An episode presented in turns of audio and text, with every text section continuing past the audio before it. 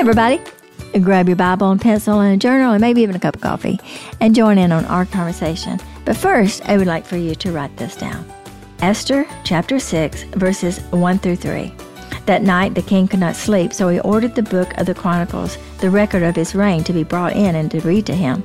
It was found recorded there that Mordecai had exposed Bigtha and Teresh, two of the king's officers who guarded the doorway, who had conspired to assassinate King Xerxes. What honor and recognition has Mordecai received for this? the king asked. Nothing has been done for him, his attendants answered.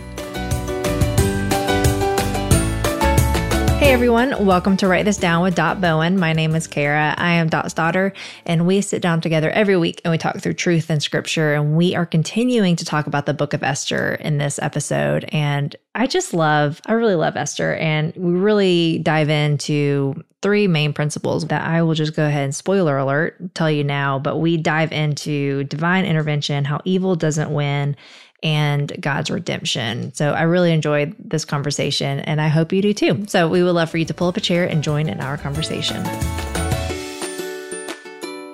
Hey, Cara, here is Esther part two. Which is so funny because we did not expect to do two on Esther. That's right. And here we are. Here we are. There's just so much, as we said last week. Mm-hmm. So much to discuss. And, you know, a lot of it we can just say, oh, that's Esther and that's her life. But we don't want to just look at scripture and not learn from the lessons and things that we've learned from, you know, the book. And we know that God, as you said last week, it's not even mentioned here, but God uses Esther's life and Mordecai in such a way to fulfill his promises to the Jewish people. And so here we are, and uh, we're seeing a lot of bad actors, and we're seeing uh, bad actors. hatred. Yeah, we're ha- seeing hatred, you know, for the Jewish people, uh, racism. Yeah. We're seeing a plot to, you know, overthrow um, the Jewish people, and you know, just a lot of things that we're seeing things happen to God's people. And if we're not careful, we'll think, oh, you know, God's not paying attention or God doesn't care about his children, but he does. And as we finished last week of just being able to stop and look at our lives as, as followers of Jesus and know that God is on his throne and God is working mm-hmm. in our mm-hmm. lives.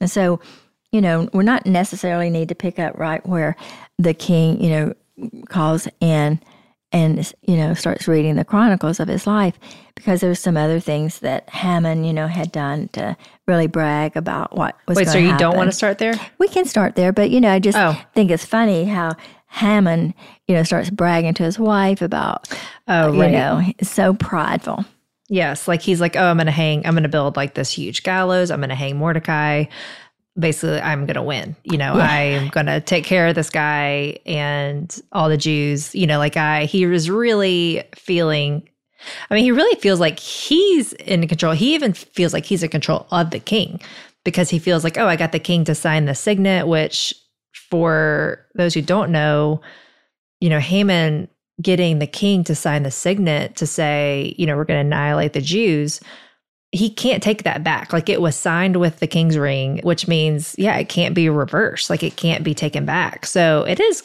quite the predicament. And Haman really did do a good job at seeming like, you know, evil is definitely going to win in this situation because it, I, I mean, even reading it, I know what's going to happen. And I'm reading it thinking like, what is it? What is God going to do? Like, how can, like, he can't, like, I know that, I mean, God is obviously over governments. He is over everything, but God is also, you know, he sets up like the systems. You know, God's not mm-hmm.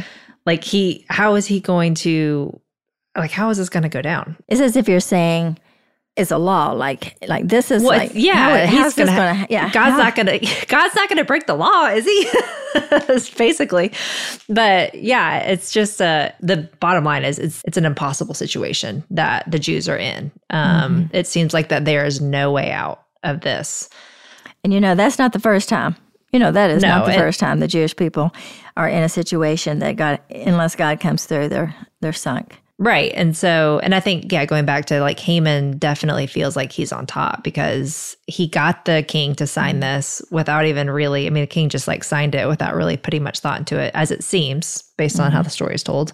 We don't know. But And then, yeah, so he's like, oh, great, I'm going to get, I've gotten this edict to go against Mhm. the Jews. And now I'm going to like build this huge gallows for Mordecai, you know, the one who he really hates. And he's just feeling He's really feeling good about really, himself his pride is really getting pumped up. Yeah. yeah, because he's got invited also to the king's dinner that uh, Oh, Esther, yes. that Esther Yeah. had, you know, is kind of playing into Esther's hands, but Mordecai, out of his pride and thinking he's in control, as thinking that he's like the only one that's going to be there, and you know, um, they yeah. just invited never- his favorites. Yeah, Right. There's never a moment where Haman thinks maybe I'm in trouble. Mhm. no, that never has crossed his mind. So, um, and take heed yeah. lest you fall. And take is what I say because again, God's going to be faithful to His word. He said He's going to protect Mhm. um, the Jewish people, and then. You know, again, we'll go back. Esther called everybody to fast. We believe prayed um, that because they went hand in hand. We knew that Mordecai was very faithful to God, and I know that we can say that we be faithful to God, and sometimes things don't turn out the way we should. And I think when we're faithful to God and we know that we're doing what we're supposed to do, there comes a a view or a heart that is like Esther's. If I perish, I perish. You know, I'm going to be faithful. You know, so what Daniel did is like, I know that God can rescue me out of this lion's den, but even if it doesn't, I'm not going to bow. Well, I think it uh, goes back to remembering this is God's story. Yeah. So God is going to accomplish, and that's what Mordecai, you know, we touched on this last week. That's what Mordecai is saying to Esther of like, he's going to spare his people in some way or another because I know what he has promised since the beginning. Right. and that has to spare and protect his people, the Jews. So I know that this is God's story. I don't know how this is going to play out. And so I think that's like something that's important is like, yes, God in his grace is allowing Esther and Mordecai to be a part of this plan. Mhm. But at the end of the day, it really had nothing to do with like whether Mordecai or Esther is going to be a part of it. God's going to do, God's going to do this because that's what God was God's will. And I think that Mm-hmm. kind of goes back to what we've talked about so many times before of how do we know God's will or, you know, is God's will going to prevail and all that? It's like, well, if God wants it to happen, it's going to happen. yeah. we may not know how or when. So I think, yeah, like that's one thing to keep in is God's story is going to, he's, it's going to prevail. Yeah, which brings us to the point of that immediately we're going to see it looks as if Haman is in control, but God begins to really work. Now, we saw God's hand just by the fact that he put Esther in this place. We saw God's Right. hand and, you know, how that even with the queen, we can go all the way back to the queen refusing to not go in, you know, in front of the king and his men. But now we really see a, a really even a more well, a miracle's a miracle, but we really see God really intervening now because all of a sudden the king he couldn't sleep. And well, uh, so this is my, one of my favorite parts of the story mhm, because there are two things that over my life I have struggled with in fighting to believe with the Lord. And it is seeming like he's not doing anything and believing that he is working behind the scenes. And the other thing is trusting his timing. mhm, And I think what plays out in chapter six of Esther is such a, I mean, it is the Lord's timing. It's like all Mhm. over it. You know, it, Yeah. it is so like the fact that Esther, you know, waited three days, Mhm. says to them, you know, she goes to the king and says, Hey, can I have this banquet? Like she's even patient in that. She's so, she's so patient in how she is in walking with so much wisdom and confident. she's just treading think? yeah she's like treading lightly but Mhm. not like in a hesitant way just like in a confidence way yeah Right. um but yeah and so the night before this banquet where esther's going to go before the king and you know Mhm. ask to spare her people and to out haman basically for the evilness that he is the king can't sleep which I have thought about this so many times in my life. Once God, I think it was probably over 10 years ago that the Lord showed this to me of how the Lord can use us not sleeping at night Mhm. to accomplish his will. Like Mhm. he can't sleep and you know, he's basically wanting a bedtime story from his servants. So Mhm. he's like, "Hey, let's bring in, you know, they write down, I mean, it's the Chronicles. We have First and Second Chronicles in our Bibles. So it's let's just read to me the accounts of my kingship because tell me so all that great. I've done. yeah, tell me all the great things that I've done as I've ruled. And so they do, and they happen. Obviously, it's not a coincidence, but they so happen to read about Mordecai sparing the king, you know, for the men that were plotting to kill the king. And he realizes, like, wait, I haven't done anything for this for this man, have I? And so, and that's where I really think is the climactic turn in the story. Mm-hmm. And it starts with him not sleeping. Like mm-hmm. that's how in the details the Lord is. Right. Like, and that's how it kind of gets me chills just thinking about it because, like, he uses that to turn his heart. You know, like, I, I do think that, I think that the Lord had the king's heart softened toward Esther to begin with because Esther went to him to even request a banquet and he complied to that. But I feel like with this part of the story where he's not sleeping at night, like, don't discount, you know, like those moments, like, I don't know, they could look a thousand different ways, but I just feel like the Lord has brought this up so many times of like, I can do, I can turn people's hearts, I can turn a situation, you know, at the blink of Mhm. an eye. Yeah. And I can use the s- most simplest of things of, you know, a man not being able to sleep at night to bring something to his memory. You know, like it's just like what the Lord, like I can use anything at any time, but in the perfect timing, like I can turn a situation, I can turn a man's heart, I can, I can accomplish And my change will the situation whenever. immediately. Yeah, I can change the situation. Yeah. Yeah. I think, you know, you're talking about God's timing. And, you know, this was, you know, a couple years had passed before Mordecai, you know, is now going to be honored for what he did. So, I mean, Mordecai was like thinking, I saved the king's life and now I want him to Oh yeah, like a couple years ago. Yeah. Right. And so now timing, he can't sleep. Right. It's And- like the Mhm. right. It's the timing of the night before the banquet. Like if it hadn't have been, you know, and even like the timing of it seeming like evil's going to win through Haman. Right. Mm-hmm. You know, like he is allowing, like God is allowing Haman to kind of get to like his peak a pride. pride and evilness. Yeah. Mhm. It's like he God's coming through at the 11th hour is Mhm. kind of what it seems like. And I mm-hmm. it's not like God is like, "Oh, I got to go save the situation."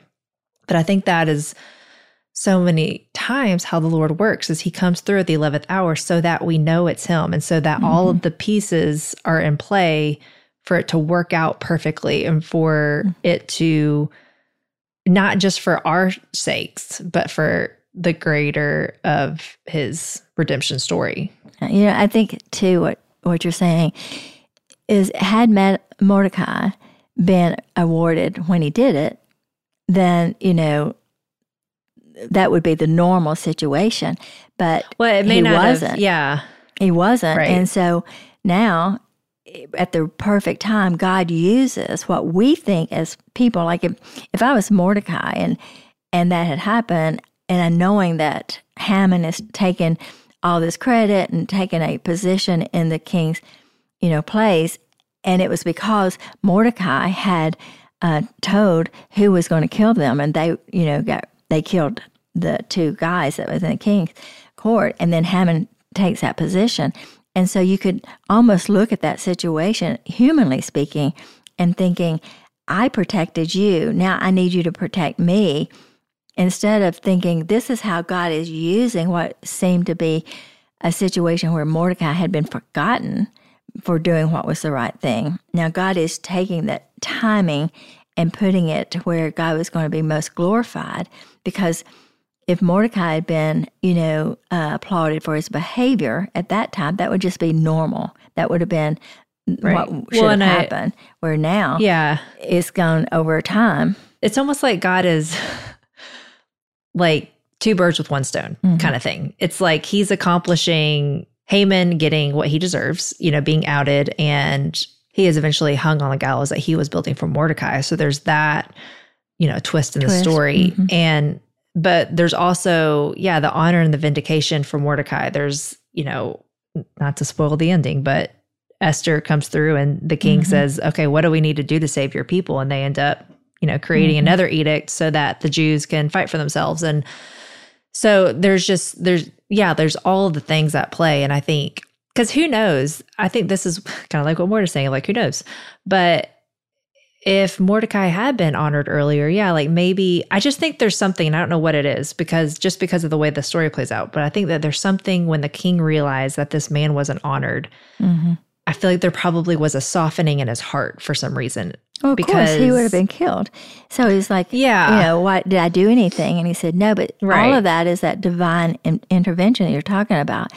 And I think had it happened before, what would you know? Who know, we don't know, we but don't know. yeah, it may not have it may not have played out the same way, and I don't think it would have played out the same way, or it would have happened before. You know, it's kind of one of those things where it's like it had to happen this way because I think Mordecai's faithfulness of not bowing to the king, Mordecai's faithfulness to God. I think God is honoring and blessing Mordecai's faithfulness. And had Mordecai been awarded and appraised and applauded for his behavior back then, they would have been applauding him, which was for not killing the king. Now we know at the end of the story, Mordecai is honored by the Jewish people to this day. Uh, and they had this feast of Purim that they had that celebrated how God protected the Jewish people. And Mordecai is put on a pedestal and not in a way that he was worshipped like you know uh, he just was honored yeah but he was honored by the jewish people so mordecai is now being known and applauded for his faithfulness to protect god's people where before he would have been known as protecting the king and i think mm-hmm. that god wants a higher purpose i mean yes mordecai did the right thing by you know exposing someone that was going to assassinate the king but when we're talking about a higher picture, I think God wanted Mordecai to be honored and blessed and uh, rewarded for his faithfulness to God. And so now yeah. we see that he's rewarded for saving the Jewish people. Right. And he's placed at a higher position in the king's house. Right. Um, and I think it all, it's such a good reminder, too, of when we have been wronged. I mean, Mordecai mm-hmm. was wronged right. by Haman and the king a little bit. I mean, obviously, God used yeah. it. But I mean, he should have been honored when he mm-hmm. when it all happened or whatever. And it would have been so easy for him to have, you know, turned into bitterness. But I mean, and we don't know how Mordecai was walking through those years, but we the little bit we do see, I would venture to guess that he just had a steady faithfulness. Like he knew, like he did, almost like he didn't need it. You know what I mean? Like it doesn't seem like like he's not trying to be vindicated. He's not trying to prove anything. He's just like living his life. Mm-hmm. He's trusting the Lord and then letting God vindicate him and letting God do what God does. Um, and God always vindicates us better than we could vindicate ourselves. I think Mordecai is being more faithful to God over all the years through the entire story. And I think that that's the bigger picture. I think he really wasn't that concerned about having the king's, you know, or himself or for himself because of where immediately he sees that uh, Haman is going to kill the Jews and it's mad at the Jews. But it, it started by Mordecai's faithfulness not to bow and to worship only God. So Mordecai was faithful to his to his God and to God Jehovah. And God blesses that. And, and we don't always see God blessing our obedience, but that's exactly what's happening. It looks like often evil, as, as you said, you know, divine intervention happen and evil doesn't win in this situation. That's two points that you brought up. And the fact is, we often think that because we're in this world, evil is winning. It looks like evil is winning, but the story's not over with.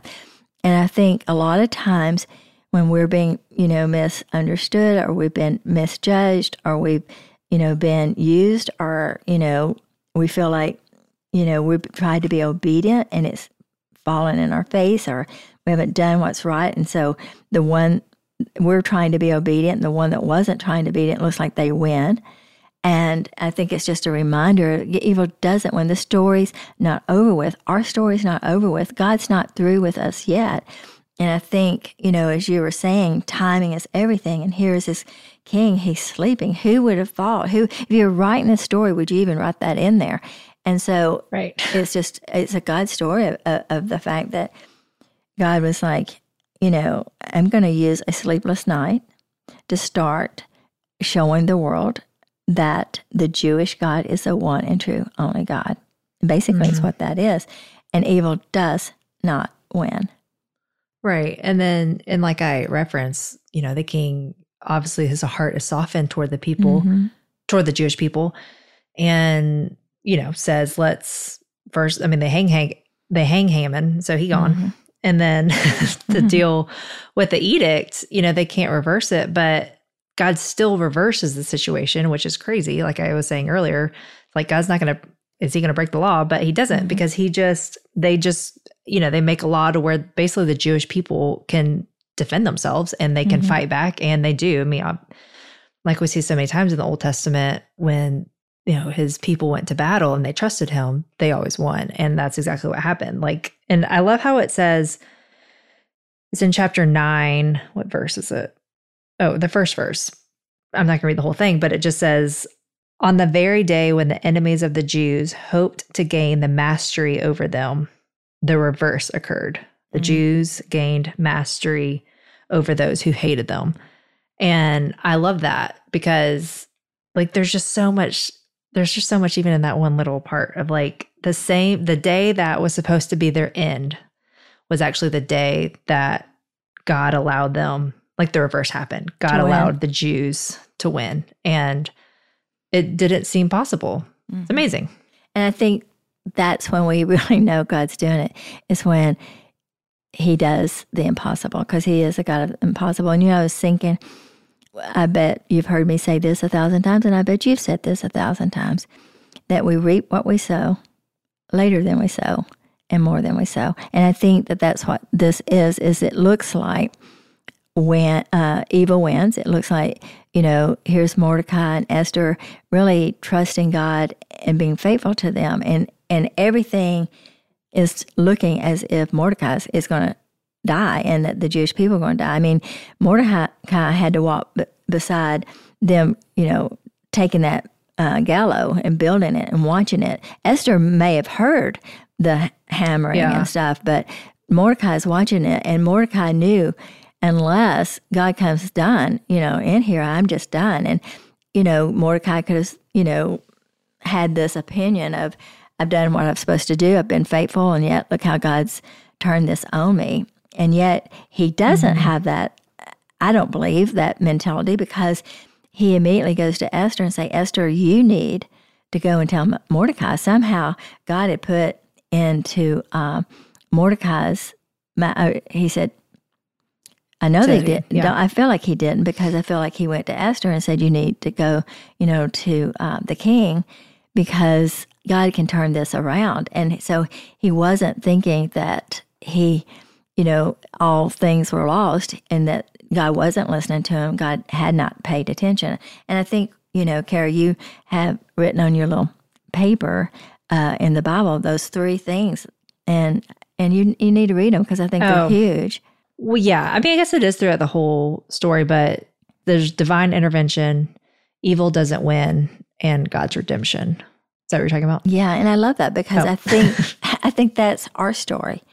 I think that's our lives. I think as followers of Jesus and people have given their lives to the Lord, we can look at the world and we can think we're not winning. Evil's winning. And mm-hmm. we need to know that that God does want to intervene in our lives, even if it's our personal lives, our lives of our country, the lives, you know, in our church, in the body of Christ. God is going to intervene. God's word is going to be fulfilled, and God's promises and the character and the providence of God and the power of God and the sovereignty of God, all of that's going to come through. Evil does not win. And I think that's what the cross is all about. I think the cross was like God, you know, won. Uh, I think that's what the resurrection was about. And so I think, you know, as we think about our lives and what we're going through, it's very easy sometimes to feel sorry for ourselves, to feel like, well, I'm just trusting God and God's not doing things, or I'm, you know, trying to be obedient and everybody else goes and lives the way they want to. And it looks like they're winning. It looks like their lives are more, you know, they seem to be happier, you know, even with doing the wrong thing. And that's not true. And I think we can sometimes get deceived in that. It, you know, Haman really thought he had, you know, had it all together. He was bragging to his wife and, and everything that he was, you know, going to get the robe. He's in control of the situation. Mm-hmm. Yeah. And and the very thing just totally turned it around. God just totally turned it around on him. And I think that's what God wants to do in our lives as well. Yeah. It's like you said, it's this it's the whole story of mm-hmm. God turning everything around like completely on its head. And we don't know how he's going to do it. We don't know when he's going to do it. And even when it seems like there's no way that he can do it, he there's always a way. He always he there's always a way. Yeah. There's a lot of hope in that. And I think a lot of hope of it too is to show us how powerful and great God is, but how much he loves us and he is paying attention and he is aware what we're going through. And I, have heard it said a thousand times too that God is a debtor to no man, meaning all these things that we feel like we're doing uh, and being obedient to God and, you know, saying, God, I'm trusting you. And it looks like, you know, uh, everybody's winning. You know, it looks like all the bad girls get the cute guys, and all the you know people that are cheating gets the best jobs, and you know it, it just looks like because you're in this world, we often think, well, because this is you know Satan is in control. This is not, you know, God is not really being honored or yeah. in the position of yeah. where He is. But you know, we read Revelation, and we win. And that's the whole book of Revelation. And so I think that for us, as we look at our lives, and as we talked about last week, of where we are in our lives, and not maybe we feel like God has forgotten us. We feel like obedience hasn't always been the winner, doing the right thing hasn't always won. Your just story's not over with. And I think. Well, I think that's, yeah, like. That's huge. I, I, I love that with Mordecai of how he saw that. Like he mm-hmm. saw for Mordecai, I don't think it doesn't seem like he really thought on this side of heaven that he would see it. He mm-hmm. probably hoped that he would, but it just seems like he's always concerned, more concerned about God's bigger story than his own, mm-hmm. which I think is such a huge thing that I am really not great at that perspective. But like it just doesn't seem like he's, you know, like you said, he probably was watching the gallows being built mm-hmm. and he probably thought, I probably will die on those. Mm-hmm. mm-hmm. But I know that God is going to spare the Jewish people somehow or another. I hope he uses Esther. I hope he uses me. He may not, I may not see on the side of heaven how God is going to redeem this situation. And I think by God's grace, yeah. God allowed. And I think that's another thing of like just the humility of we get to be a part of what God is doing. Mm-hmm he does not have to use us, no. you know, and but he does. And it's just so gracious and loving for him because, like, how amazing that is that, I mean, Mordecai says at the end of the of Esther, Mordecai is like, I think you touched on it, that he is, mm-hmm. honored. you know, honored throughout all the Jewish, um, I don't know, times. That's right word is. All the Jewish but people. He was, yeah, he, he's recognized uh-huh. Yeah, to this day. Like mm-hmm. he because it was like I said, like there's just it's a really heavy story if you think mm-hmm. about it mm-hmm. because it is it it was an annihilation that was coming. It wasn't just like one little battle. I mean, they were going to wipe out the Jews. Mm-hmm. And so mm-hmm. it was a, it's a really big deal. And of course Esther is a huge part of it too, mm-hmm. but I just think that it's um I don't know. There's just there's so much, like I've said, but yeah, I think just the fact of how Mordecai was just always mm-hmm. Like, if I see on this side of heaven how God turns it around, great. I know He'll turn around somehow, but he just was more concerned about God's bigger story and or more focused maybe it's a better way to say it. You know i think for me i'm sitting here thinking about the cross and how you know that was the ultimate of uh, defeat for satan. I know that in revelation uh, he will be totally defeated and not be able to have you know this earth where he is deceiving and destroying, you know, God's name among the world. But but I look at the cross and I think, you know, on that Friday, it would be like that night where the king couldn't sleep. It looked dark. Esther knew, uh-huh. like, I don't know how this is going to turn out. You know, I think that would be like the Friday night of when Jesus was being crucified and how it was dark. And now, you know, the, the disciples looked and they're like, well, our king is dead, or I thought he was God, and everybody's, you know, running and they're afraid and they're scared. How's this going to turn out? And I'm sure that Esther thought, you know, if I perish, I perish, I may die. Like Mordecai was thinking, you know, if I die, I die, but I'm going to be faithful to God. And I think it's that Friday night of where it looks like Satan wins and and then there's Sunday. And God walks right out. And I think that was at that banquet, you know, where they turned to Esther and said, He's he's trying to kill the Jewish people. Yeah. and he's like, Well Can you imagine Haman's face? Uh, yeah. Yeah. And, she's uh, like, actually this guy. I know. And the yeah. fact that he had to put the robe that Haman thought that he was going to be wearing onto Mordecai. You talk about slap in your face. And I think that as we are faithful slap in Haman's face. Yeah. Yeah. I think as we're faithful to God, that God's going to redeem our names, that God's going to, you know, do what is the right thing. And I, we don't do it to get the glory. We don't do it to, you know, be, you know, applauded or anything like that. I mean, we want God to be applauded. But I do believe that God does bless obedience. And I do believe that mm-hmm. over time, that what you may feel like people think that you are doing the wrong thing or you're stupid or you know you're trusting in God and that's just ridiculous. God's not been faithful to you. You know, you hear all those things. Mm-hmm. We just have to look at the cross and go, nope, I know. Yeah. That God is very faithful.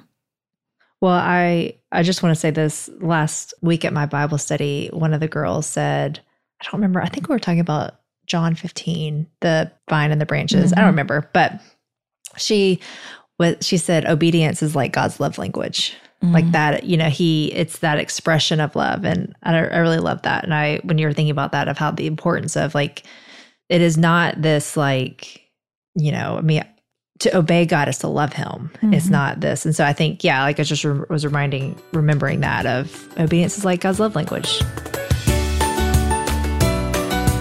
Thanks for listening. I'm so glad that you could be a part of our conversation. To continue the conversation, you can find Dot on social media at Dot Bowen or visit her website, dotbowen.com. Subscribe, like, and share with your friends, and we will see you next week on Write This Down with Dot Bowen.